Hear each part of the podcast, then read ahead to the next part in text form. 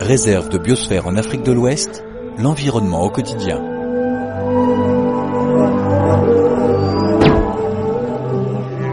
Reportage Agnès Rougier. Réalisation Alain Bleu.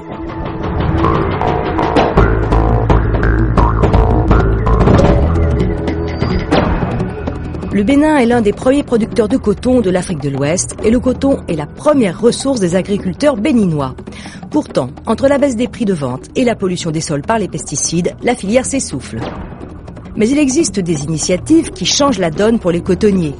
La création d'une filière de coton biologique. Dans la réserve de biosphère de la Penjari, au nord du Bénin, si l'on en croit les agriculteurs, l'expérience de cette première année est une vraie réussite. Pourtant, le coton conventionnel, avec ses cinq traitements obligatoires, était bien installé. La conversion au biologique n'était donc pas évidente. Étienne Lini est l'un de ces agriculteurs nouvellement convertis.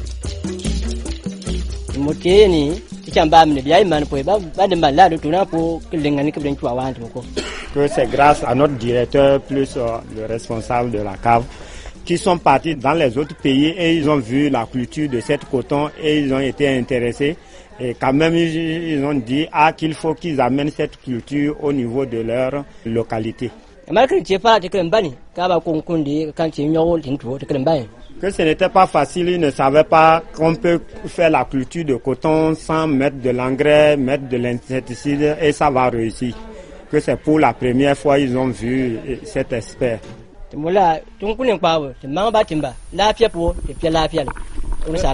Que actuellement, que vraiment qu'ils ont constaté ce que les responsables ont fait au niveau de la culture de coton, que ça les a tellement enchantés à cause de l'insecticide et l'engrais.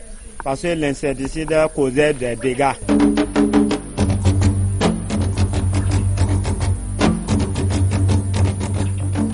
Au début, c'est Jafarou Alitumoko, le directeur de la réserve de biosphère de la Penjari, qui a eu connaissance des initiatives de deux ONG qui aidaient les cultivateurs et qui souhaitaient se convertir au bio. Ensemble, ils sont allés rencontrer les agriculteurs de la réserve de la Penjari pour les convaincre.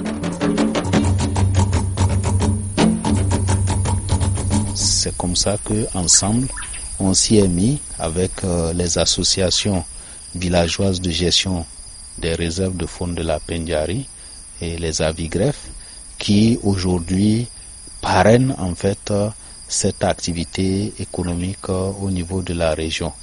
Et on est à la première année de production et on a commencé avec euh, plus de 200 producteurs et déjà je crois que pour l'année prochaine des gens viendront pas plusieurs centaines dans la mesure où les producteurs ont compris que les prix du coton biologique sont plus rémunérateurs que ceux du coton conventionnel.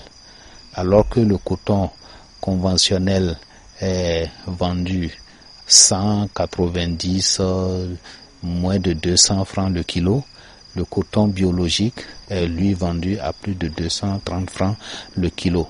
Et en plus de ce prix, rémunérateur, il y a des primes qui sont prévues pour euh, le producteur et également pour le groupement. Pour ces agriculteurs qui étaient obligés de s'endetter pour acheter les traitements du coton conventionnel, l'argument financier a joué bien sûr son rôle. Mais comment ont-ils réagi à la proposition de Jafarou Tiomoko? Le système entier se transformait, il fallait donc des formations. Adama Bouani est cultivatrice, secrétaire du groupement des cotonniers bio, et Michel Boundia est le président de l'association.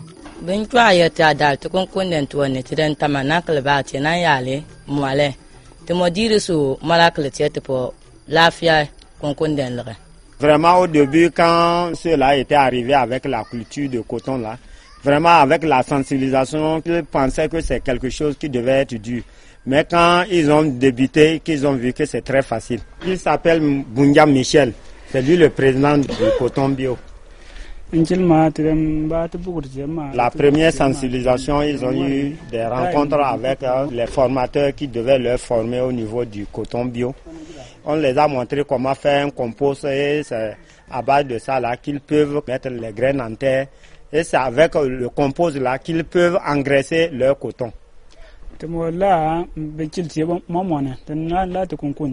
Au début, ce n'était pas facile, il disait, mais avec ce qu'il nous montre là, est-ce qu'on peut réussir notre culture? Que effectivement, ils ont mis le coton en terre quand ça a poussé et avec l'engrais qu'on les a montré, quand même qu'ils ont vu l'évolution. Les gens ont dit, mais ça a poussé, ça l'espère quand même de donner. Mais maintenant, si vous ne traitez pas, vous n'aurez rien parce qu'il y aura des insectes qui vont venir bouffer ça. Et à base des graines de Nîmes et consorts, qu'ils ont traité ça là, mais les gens ont vu qu'aucun insecte n'est rentré dans leur coton. Jusqu'à la récolte, ils disent non, que les gens n'avaient pas cru, ils disent non, ce coton comme ça a donné, mais on va voir si ça peut éclater, ce coton-là serait bien. Mais en fin de compte, ils ont vu ça a éclaté plus que ce que l'insecticide a donné. Et ils sont venus eux-mêmes comparer ça sur le terrain, sur leur champ. Ils ont vu que vraiment, il faut se jeter à la culture coton bio. Un des problèmes majeurs du coton conventionnel est la toxicité des intrants. Les insecticides polluent durablement les sols, l'eau, et reconvertir un champ prend au minimum 5 ans. On part visiter les champs de coton biologique avec Manjali Balo, agriculteur l'eau là, ça tombe dans, une rivière. Si les animaux boivent, il va mourir. C'était comme ça. Mais on a vu coton biologie, ça là, il n'y a pas ça. C'est la santé. Même une femme peut traiter elle-même. Bon, Adam. Que bien le tiele la fia, le concombre de que la fia moi le le tout Actuellement, bon, que c'est un coton de la bonne santé. Parce que là, que tu n'inspires pas de gaz, que quand elles avaient commencé, elles ont dit, est-ce avec euh, tout ce qu'on les a montré comme compost là, est-ce que ça peut réussir, cette plante peut quand même, en fin de compte, donner des fruits qui va aboutir à quelque chose. Mais qu'ils ont vu qu'actuellement, après leur récolte, qu'ils ont vu que le rendement est plus que ce qu'ils traitent avec l'insecticide et de l'engrais. Ce qui est difficile, c'est le compost. Après le compost, qu'il n'y a plus rien, tu ne vas rien acheter et ça n'a pas d'inconvénient.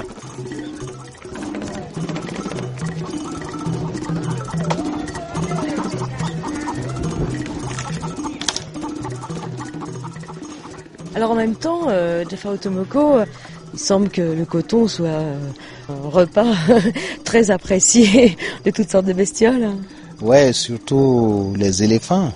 Et ça, c'est un des aspects des conflits au niveau de la réserve du biosphère. Donc euh, les éléphants affectionnent bien certaines cultures, dont justement le coton. Bon, jusque-là, c'est le coton conventionnel qui est appété par les pachydermes parce que euh, les champs de coton conventionnels sont souvent très éloignés du village, des concessions.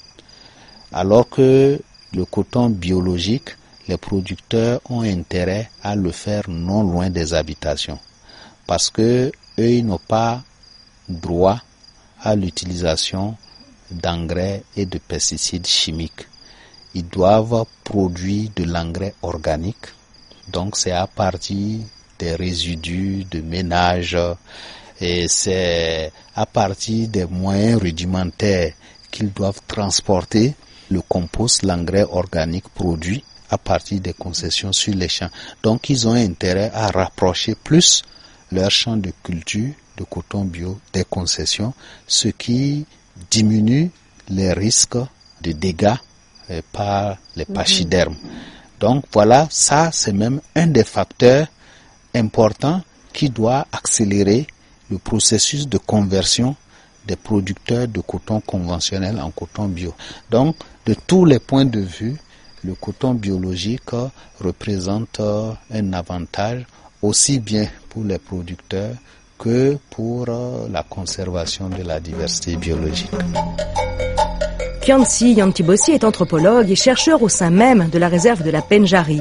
Il a travaillé avec les associations villageoises à l'élaboration d'une filière de coton biologique certifiée.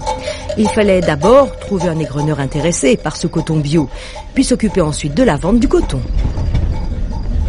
Effectivement, euh, avant de produire, on a essayé de nouer un partenariat, ce qu'on appelle euh, partenariat public-privé, où il y a un ingréneur, la VIGREF et les partenaires financiers. Donc dans la planification où le partenaire ingréneur a été impliqué, dans le contrat il est spécifié qu'il va acheter tout le coton produit par la VIGREF. Donc à ce niveau, il n'y a pas trop d'inquiétude. La certification peut se faire euh, avant la récolte, comme ça peut se faire après. Mais ce qui est important, c'est la documentation pour la certification parce que de l'historique de la parcelle jusqu'à la récolte, le certificateur suit tout ça là.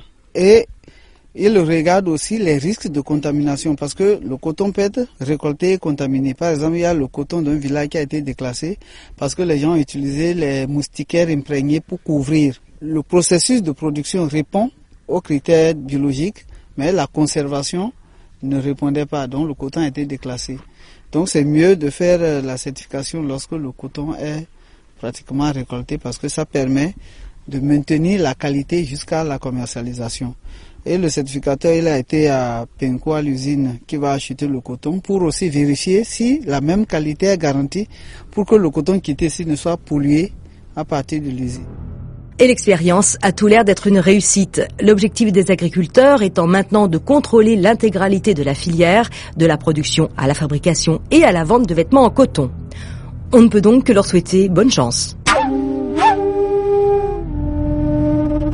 Une émission de Radio France Internationale, produite en partenariat avec le réseau MAB UNESCO, la Commission canadienne de l'UNESCO et le Fonds français pour l'environnement mondial.